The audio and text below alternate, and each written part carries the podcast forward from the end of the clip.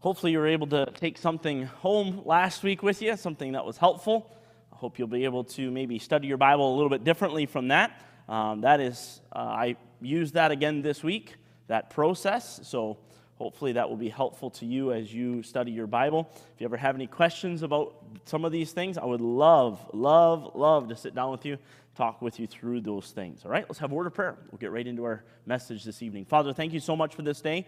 Thank you so much for all you do for us. It is a privilege to stand here and preach your word and proclaim it and study it. Father, I pray that tonight, as we look at your word, your will would be accomplished in our lives and that we would do your will and accomplish your will with it. Father, that we would not just be hearers of the word, but doers only. And Father, that we would go to a world that is dying his perfect salvation to tell. We're studying of your perfect salvation through faith, being justified. And so, Father, help us then to take this information, not just be happy about it, but go to a world that is dying and tell them about it. Reach out to the world around us. Thank you so much for all you do for us. And we pray all these things in Jesus' name. Amen. Have you ever found yourself asking the question, What's in it for me? Anybody? Was it just me? All right. What's in it for me? Most people ask this question about everything in their life. Absolutely everything. If you're going for a job interview, it used to be, hey, what can I bring to the table? What can I offer? And now the question is, what's in it for me? How much money am I going to make? Do you have benefits? Right? All of these questions begin to be asked, what's in it for me? Marriage, even, we ask the question, what's in it for me? Kids. You say, How in the world could you have kids and ask the question, What's in it for me? Come talk to me later. I'll tell you how it's possible. you can get kids to do all kinds of things for you. It's great. Hey, daddy's really thirsty. Would you go get him a glass of water? It works. I can't believe it, but it works. What's in it for me? Hobbies, right? We do hobbies because we, what, what's in it for me? I want to rest. I want to relax. I want to do the things that I want to do. Uh, gym memberships. Uh, I don't know, gun club memberships. I don't know what girls do. Um, sewing bees, knitting, I don't know what you call them, but nonetheless, um, memberships. What's in it for me, right? I want to know the perks. I want to know the, the things. I mean, credit cards now, right? No longer is a credit card good enough. You have to have what's in it for me on top of it. You have to have the bonus points. And I used to have credit cards and have those bonus points. And man, I used to get all kinds of free stuff from it, right? Awesome. So much fun. What's in it for me? Church. Oftentimes we come to church and say, What's in it for me?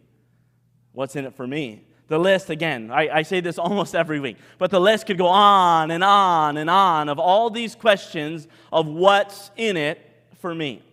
Now, be honest. Okay? Be honest with me. Don't lie to yourself. Don't lie to me. How many of you have ever thought that about the Lord? Oh, we got a bunch of spiritual people here, all right? I'm raising my hand because I have thought that about the Lord. All right, God, what's in it for me? What's in it for me? Most of the time, we base our human nature is to think about the benefits. We base our decisions on the benefits. We outweigh the good and the bad. How are people going to react to this? Or how are people not going to react to this? Or how, how will my family enjoy this? And we, we ask ourselves basically this question what is going to benefit me or those closest to me? And again, we base that what's in it for me question on what we want. Okay? You say, well, duh, right? Follow, follow, along, all right? We base that's what's in it for me based on what we want, not necessarily on what we need. Okay, let me say that again. We base this question, what's in it for me, not necessarily on what we need. It's all about what we want right now, not necessarily on what we need. So if you're the type of person who can look ahead and see what you need instead of what you want right now, you're way ahead of the competition already. Right? If, if you're my age and you're already saving for retirement, right? You're planning ahead. You need to do that. You need to set aside. You need to provide for your family all the way through your life. So it's human nature to think this way. And it's human nature for us to say, I want what I want right now. Instant, right? That's why drive throughs are such a successful thing, because people want stuff right now. So we can be far ahead of the competition if we will just pay attention to what we need. Paul is getting ready to teach us the benefits of being rescued from our sin.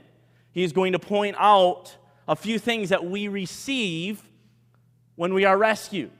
It may not necessarily be everything our flesh wants, but it is definitely everything our flesh needs. I want to do something a little bit different tonight. I want your involvement, okay? And I don't want you to be spiritual, all right? I want you to be you, all right? Okay, so I'm not, I'm not trying to trick you. I'm just trying to get some information, okay? So let me ask this question. Let's take some time and let's think about something that our flesh desires from God.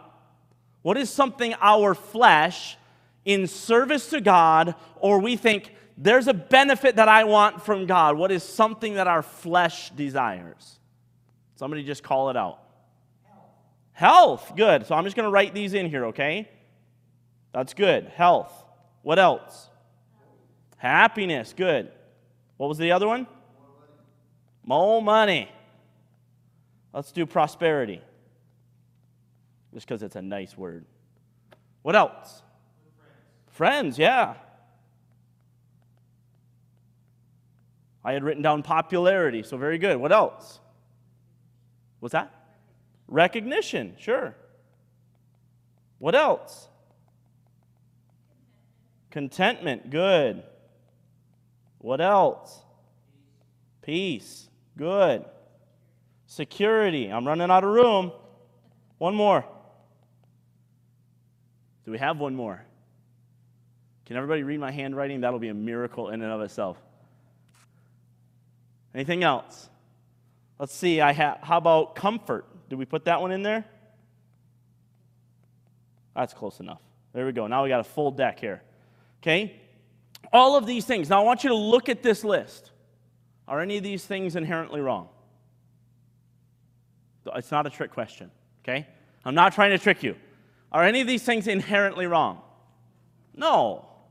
No, I mean, to want health is a good thing. To, to want happiness is a good thing. To even want prosperity is okay to have friends, good, recognition. Again, to honor to whom honor is due, right? Uh, contentment. Paul says, in whatsoever state I am, there was to be content. Peace. Man, we want peace in our lives. Security. We all want security and comfort. We just want to be comfortable. Okay, none of these things are inherently wrong.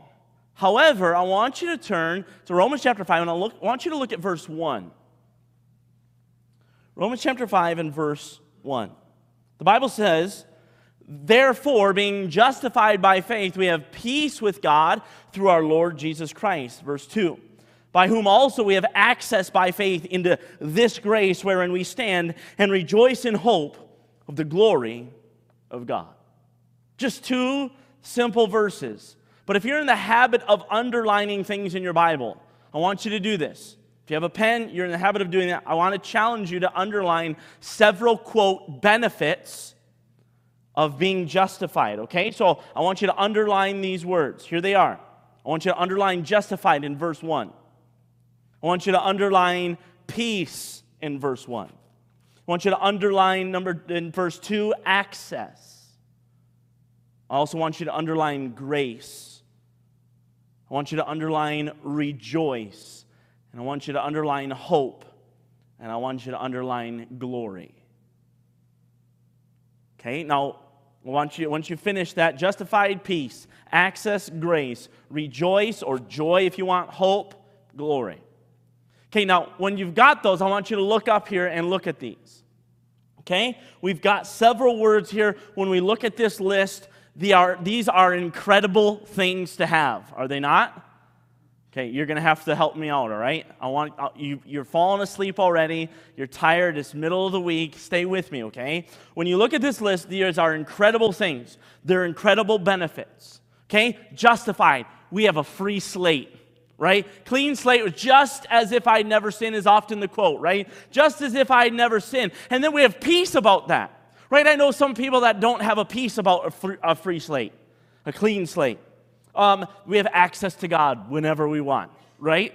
Awesome. Uh, grace. When I do something bad, there's grace there for me.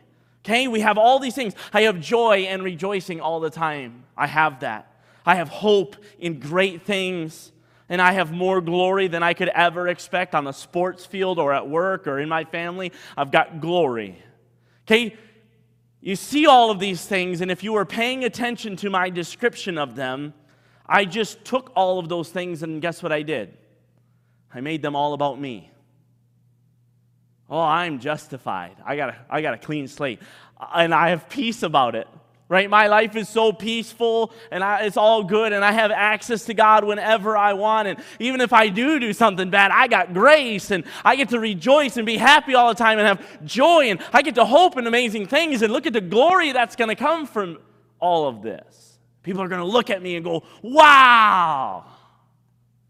I just took all of those things and I made them all about me all about what my flesh wants. And I'm just going to be honest with you. We, as Christians, we do a good job of this. We do a good job of taking the Bible and saying, okay, I'm going to quote, apply that to my life. And yes, I'm justified. I have peace. I have access. I have grace. I can rejoice. I have hope. And I have glory. And by the way, you wouldn't be lying. But it's in application that we mess up. Now, I want to walk you through these and show you how Paul describes these things. So, look again with me in Romans chapter 5 and verse 1. Okay, I'm going to pull this up now. Therefore, does anybody know what we do when we see the word therefore? We go back. Okay, so jump back up to verse 23 of chapter 4. The Bible says this Now, it was not written for his sake alone, being Abraham, that it was imputed to him. It was imputed unto him for righteousness. It wasn't written for his sake alone, verse 24, but for us also. Why? To whom it shall be imputed. If we believe on him that raised up Jesus our Lord from the dead, who was delivered for our offenses and was raised again for our justification. Therefore, therefore, Therefore, because of everything that happened with Abraham, and because it was written for us as well, that we might have a righteousness imputed unto us, because all of these things were written, we can have righteousness imputed unto us if we believe in the Lord Jesus Christ and believe on Him who raised Him from the dead for our justification. I want you to notice Romans chapter 5 and verse 1. Therefore, because of all that, being justified, being justified. So, being justified is the word I asked you to underline in your Bible. Therefore, being justified.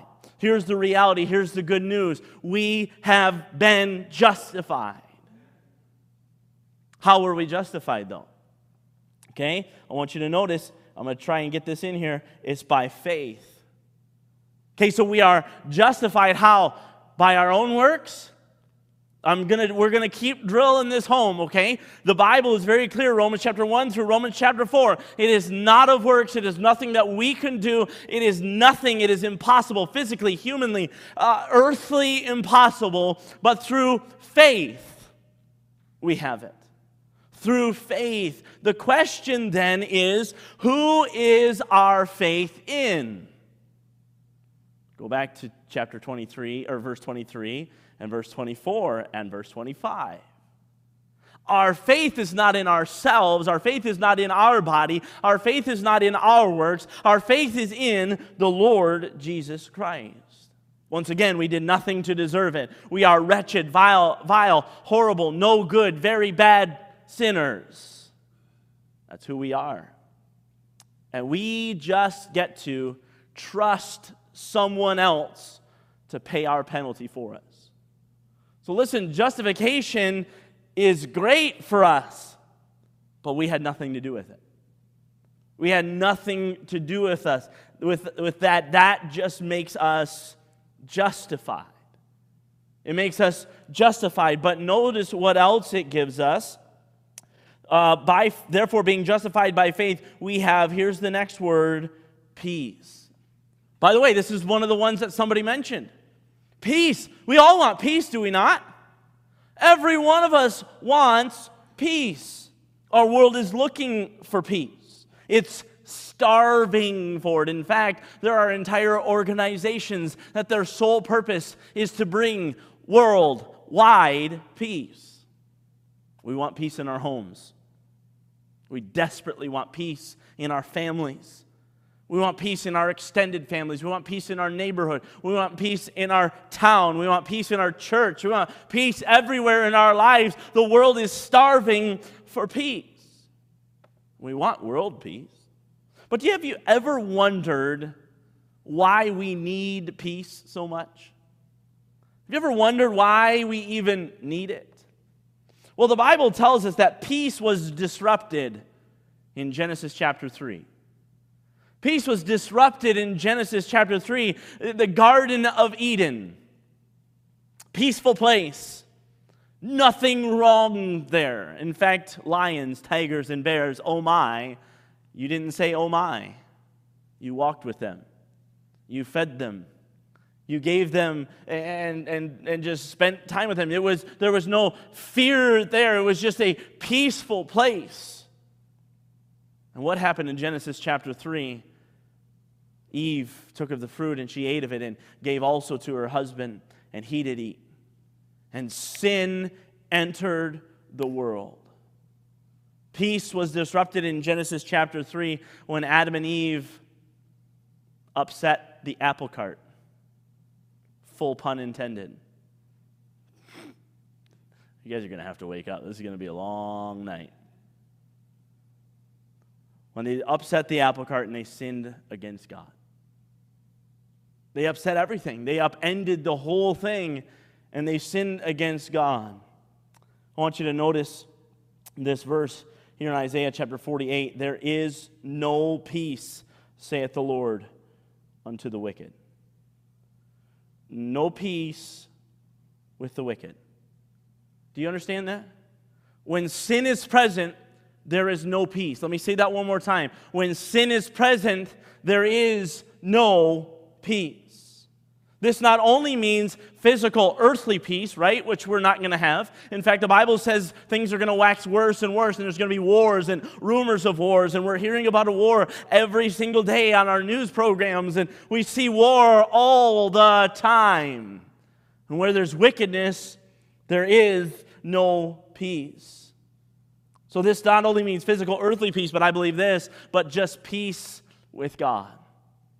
Our sin is against God. Notice this. We have peace with God. So listen, we want peace, do we not? We want peace in our lives. We want everything to go smoothly. We want everything to run right. We want to just feel like, ah, tranquil. Does the Bible ever promise tranquility? Not really. You know what it does promise? That in the middle of the storm, when everything's going around, there will be a refuge in a strength, a very present help in trouble. Listen, oftentimes we think about peace as nothing's going wrong, nothing happens bad. But listen, everything's going to happen bad. Psalm 91. There's going to be some bad things happen, but it shall not come nigh thee. You're going to be protected. Uh, there's storms are going to come, but God's going to walk with you through them. So, what does this peace mean? It means peace with God.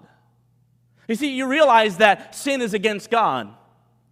And my accounts are not settled with God, and so therefore I need to make peace with my Maker. You've heard that saying before, right? He's got to make peace with his Maker. Why? Because there's a sin problem. There's something going on, but I want you to notice this, and this is important peace with God, and it's through our Lord Jesus Christ. Listen, you can't make peace with your God. You can't do it. Nobody can. No human can. It can only be done through the power of our Lord Jesus Christ. If you're in the habit of turning in your Bibles, I want you to go to Isaiah chapter 9. I love the Bible. Go to Isaiah chapter 9 and verse 6. Isaiah chapter 9 and verse 6.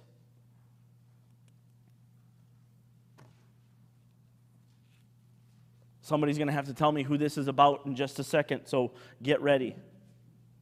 Isaiah chapter 9, look with me in verse 6. The Bible says this For unto us a child is born unto us a son is given, and the government, guess what, shall be upon his shoulder, and his name shall be called Wonderful, Counselor, the Mighty God, the Everlasting Father. Guess what? The Prince of Peace. But it doesn't stop there. Look, of the increase of his government and peace, there shall be no end. Upon the throne of David, and upon his kingdom to order it and to establish it with judgment and with justice from henceforth, even forevermore. The zeal of the Lord of hosts will perform this. Who's that talking about? Jesus. Jesus, the Prince of Peace. Jesus, whose peace will last forever, not just a temporary, momentary, circumstantial peace, but a peace that lasts forever. A peace through our Lord Jesus Christ. Go to Luke chapter 2. Luke chapter 2, very famous passage around Christmas time. Luke chapter 2, look with me in verse 13. We pray for world peace. Check out this verse. Luke chapter 2 and verse 13. And suddenly there was with the angel a multitude of the heavenly hosts praising God and saying, Watch, glory to God in the highest, and on earth what? Peace, goodwill toward men. Oh, we want earthly peace. We want peace all across the earth. The angels are foretelling that there is going to be peace that's coming. Peace, what kind of peace? all of a sudden, with the birth of this child, this God man, this God in the flesh, this Emmanuel, God with us, all of the sudden, with this, guess what? Peace with God can be restored. No longer does sin have to reign in our mortal bodies. Peace with God through our Lord Jesus Christ. Listen, from Adam to Moses, death has reigned. But there's a second Adam. Guess what? He came. By one man's sin, death passed upon all men, for that all have sinned. But by one man's obedience, life came. And that made peace with God. Listen to me this morning. I don't know what kind of peace you have in your life right now, your physical life, but you can always have peace and know that if you're saved here today, you have peace with God. Peace with God. And listen, in case you haven't figured this out yet, that's the piece of the puzzle that makes the world peaceful. That's the piece of the puzzle that makes the world peaceful. If, if I know that no matter what, I'm never losing that peace, then that makes my life a whole lot more peaceful.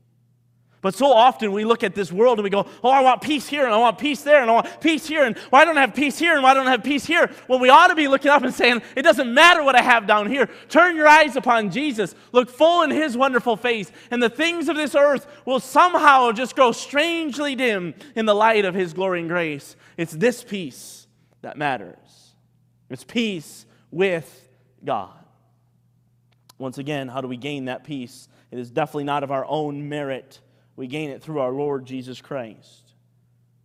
And so, right alongside of justification and peace, I want you to notice verse 2 we gain access. Access. I love this word. When I was in college, I was on, I don't remember, work scholarship is what we called it. Everybody uh, at another college always called it Blue Crew, and that's what I had in my head. I was on work scholarship. And so, uh, being an American, I couldn't work in Canada, so I had to work on campus, and I worked like 10 hours a week or something like that. It was ridiculous. And uh, uh, basically, it paid for my room and board, was the idea.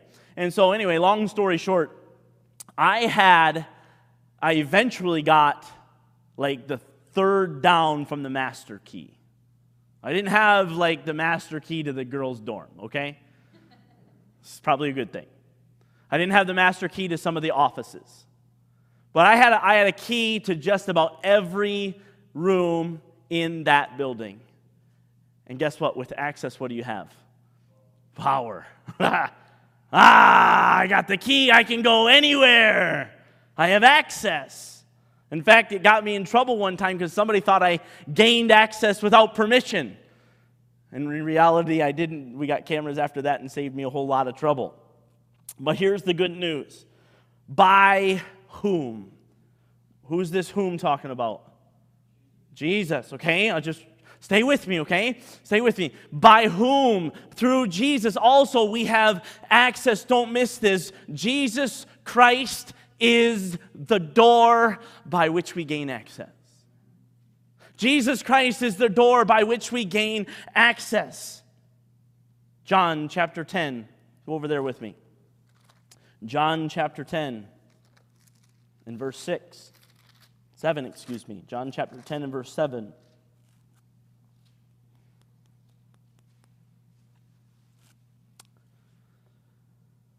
The Bible says this Then said Jesus unto them again, Verily, verily, I say unto you, I am the door of the sheep.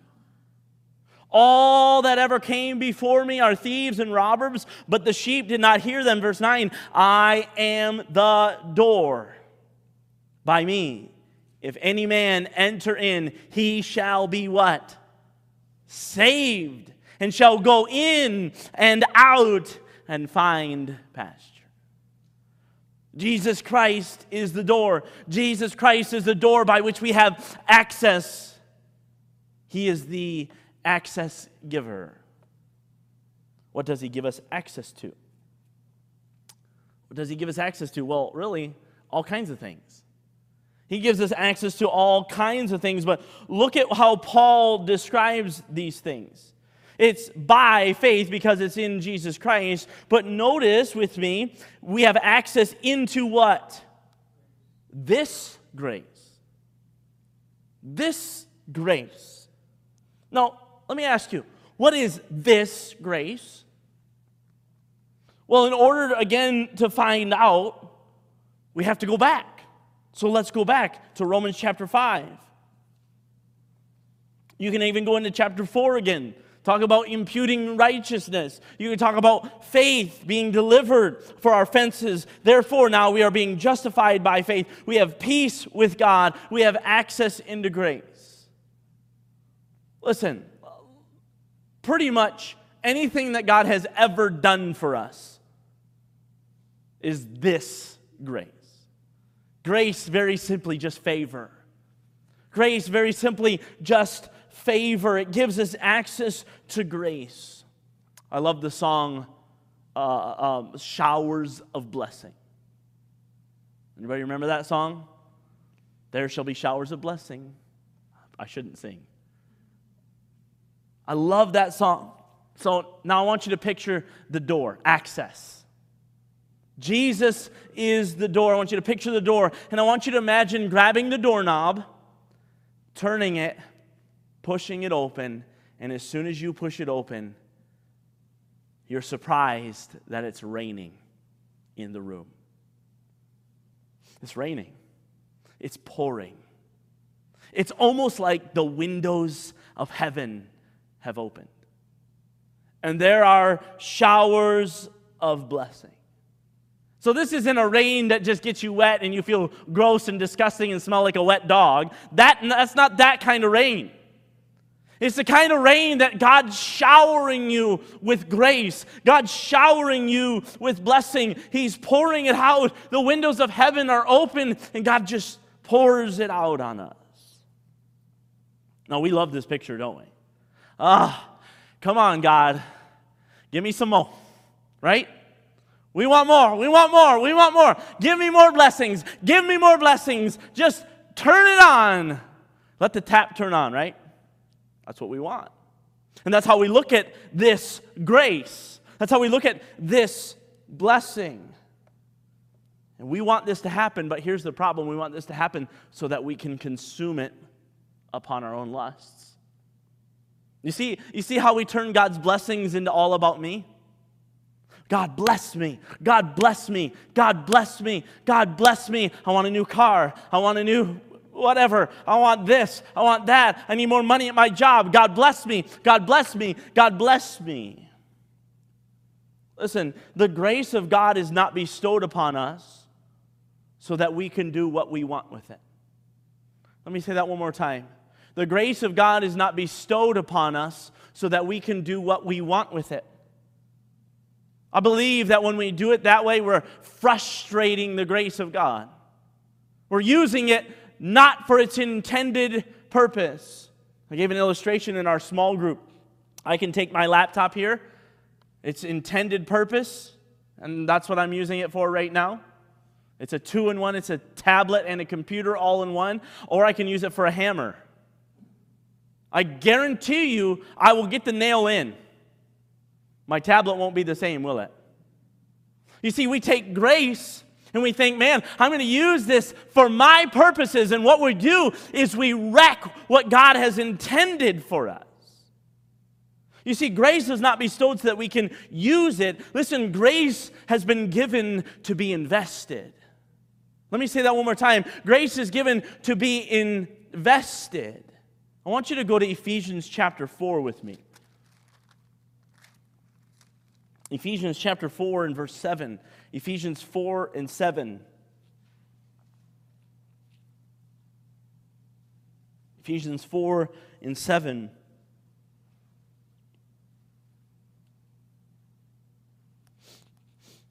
Verse 4 talks a little bit about context. There's one body, one spirit, even as you are called in the hope of our calling, one Lord, one faith, one baptism, one God. But look at verse 7.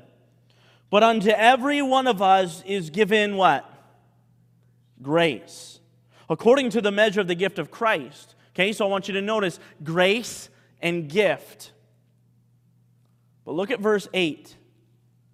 Wherefore he saith, when he ascended up on high, he led captivity captive and gave what? Gave gifts unto men. Okay, so when Jesus ascended on high, he led captivity captive, the Bible says, and he gave gifts to men. He gave gifts. What were gifts given for? Again, I don't really want to spend a whole lot of time, but do you know what gifts were given for? Edification of the church.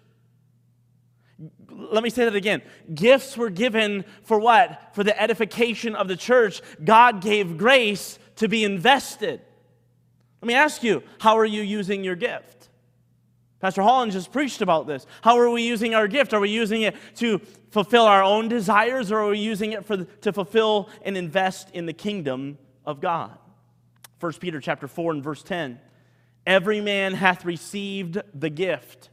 Listen, even so, minister the same one to another as good stewards of the manifold grace of God.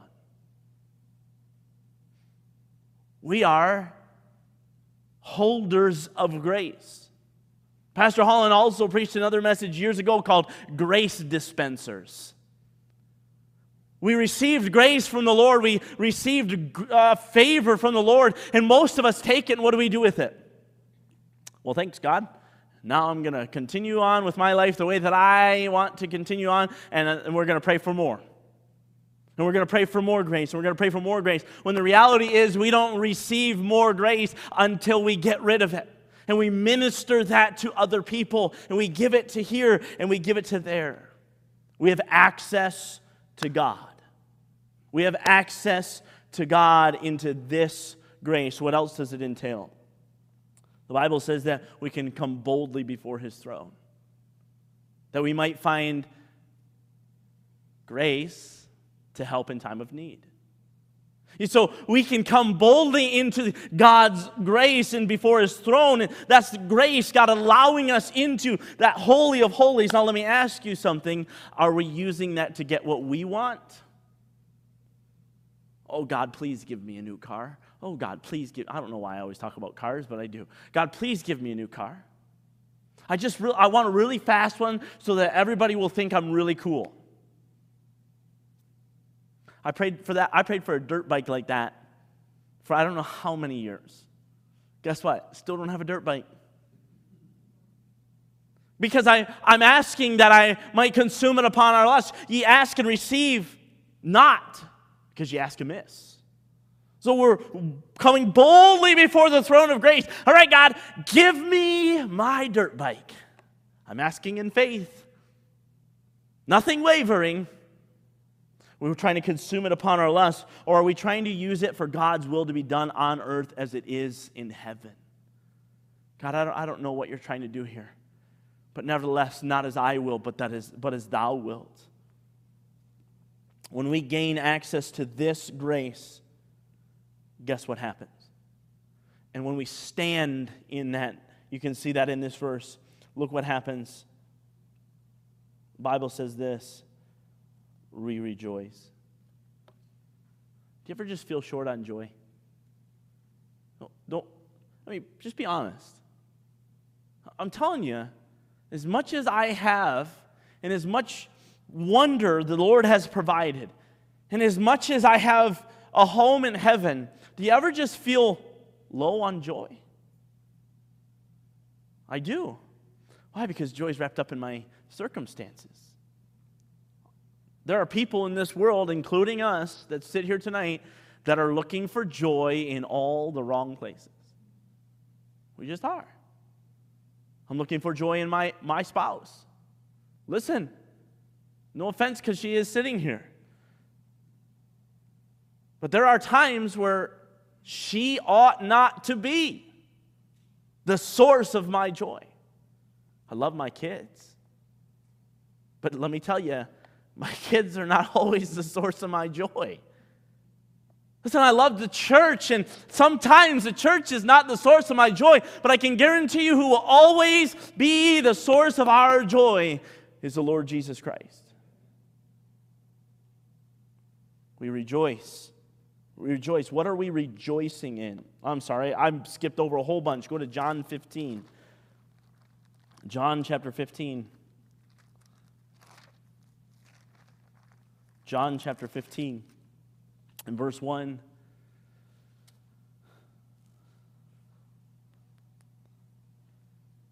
John chapter 15 and verse 1, the Bible says this Jesus speaking, I am the true vine, and my Father is the husbandman. Every branch in me that beareth not fruit, he taketh away, and every branch that beareth fruit, he purgeth it, that it might bring forth more fruit. Now, ye are clean through the word which I have spoken unto you. Abide in me, and I in you. As the branch cannot bear fruit of itself except it abide in the vine, no more can ye except ye abide in me. I am the vine, ye are the branches. He that abideth in me and I in him, the same bringeth forth much fruit. For without me ye can do nothing. Great passage. Now jump down to verse 11. Jump down to verse 11. John's famous for these types of sayings. Look what he says. He says, These things have I spoken unto you. Why? That my joy might what? Remain in you. And not only that, not only that my joy, God's joy would remain in you, but that your joy might be full. The only way I can think of to describe this is take your classic vehicle, right? Takes 87 octane, right? And it runs, runs good for the most part. But I want you to take that same car and I want you to put airplane fuel in it. Ooh, baby. Now, I don't even know if it runs. I have no idea if it would even work. But here's the reality you're taking something that, you know, genuinely we all have joy. But you take something so supreme and you take that and you put it into this old, dirty, rotten, vile body, and guess what? Your joy is full. It's like you can't handle any more of it. It's overflowing, it's pressed down and shaken together and running over. God's just constantly giving. We listen and we think and we pray, give me joy, give me joy, Give me joy. Give me joy. And God's saying, No, abide in me. Abide in me, and I in you. Then you will have your joy full. Why? Because you have my joy. You see, you see how we twist it all up? We get it all, we get the cart before the horse. We want, we want the benefits without the work. We want the benefits without doing it the way God instructed us to do it. And then what are we rejoicing in? We're rejoicing in hope. In hope. I love the word hope. Romans chapter 4 and verse 18, we read this a couple weeks ago. Abraham, who against hope believed in hope that he might become the father of many nations, according to that which was spoken, so shall thy seed be. Hope. Hope when there's seemingly no possible way, there's hope. When it seems like we can't go any further, there's hope. Again, I ask the question what is our hope in?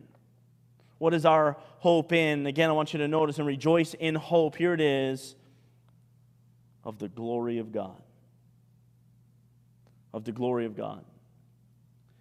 Every Christian ought to hope and rejoice in the hope that he, being the Christian, is bringing glory to God. Do you ever just hope that you're bringing glory to God? Do you ever just like, you're so passionate about it? I, I want you to think about hope in heaven right? Like, no matter how hard this earth gets, no matter how much you want to throw in the towel, there's always hope in heaven. Hopefully, you can establish that. Maybe you're not there yet. But I want you to think the same way about glorifying God. I want you to think the same way about glorifying God. Man, God, here I am, filthy, disgusting, but I have this treasure in earthen vessels. Most of us want to take God's glory and say, hey, everybody, look at me. Look what I can do with the power of God. Look what I can do when God's uh, working through me. And hey, everybody, look at me. I want to get the glory. But the glory ought to always go to God. You know that Satan is the angel of light? Means he's beautiful, means he's awe inspiring means we know that he had power just under God. And guess what he did with it? He tried to glorify himself with it. Listen, we, we've got this thing all backwards. Let me ask you when God is glorified, we are justified through Jesus Christ, and we have peace with him through Jesus Christ. And we have access to grace and we use it to produce fruit, which makes us rejoice. Why? Because we're glorifying Him. And then when God is glorified, somebody else is justified through Jesus Christ. And when you have peace, then they have peace with Him through Jesus Christ. And then they have access to grace. And then God uses that grace to produce fruit in them, which makes them rejoice. And then they are glorifying God. And do you want me to go through it one more time?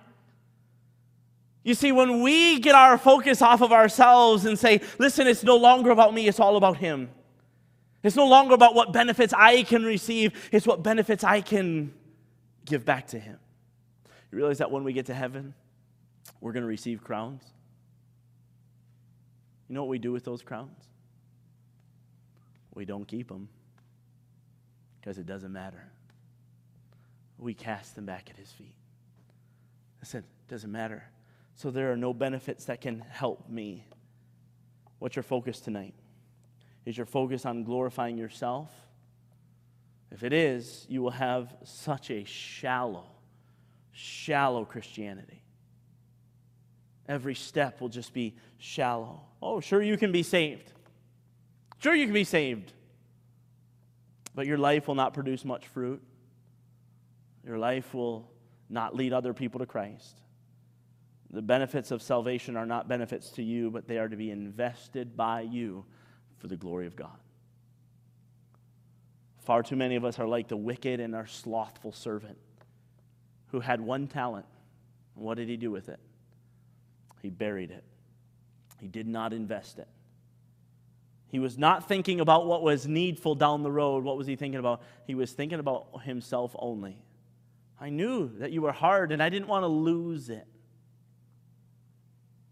The benefits of God's salvation is not necessarily what we want. Oh, sure, it looks good. It's not necessarily what we want, but man, is it what we need. But don't miss it this. It's not only what we need, it's what the lost and dying world needs. Again, can you imagine a Christian living this way?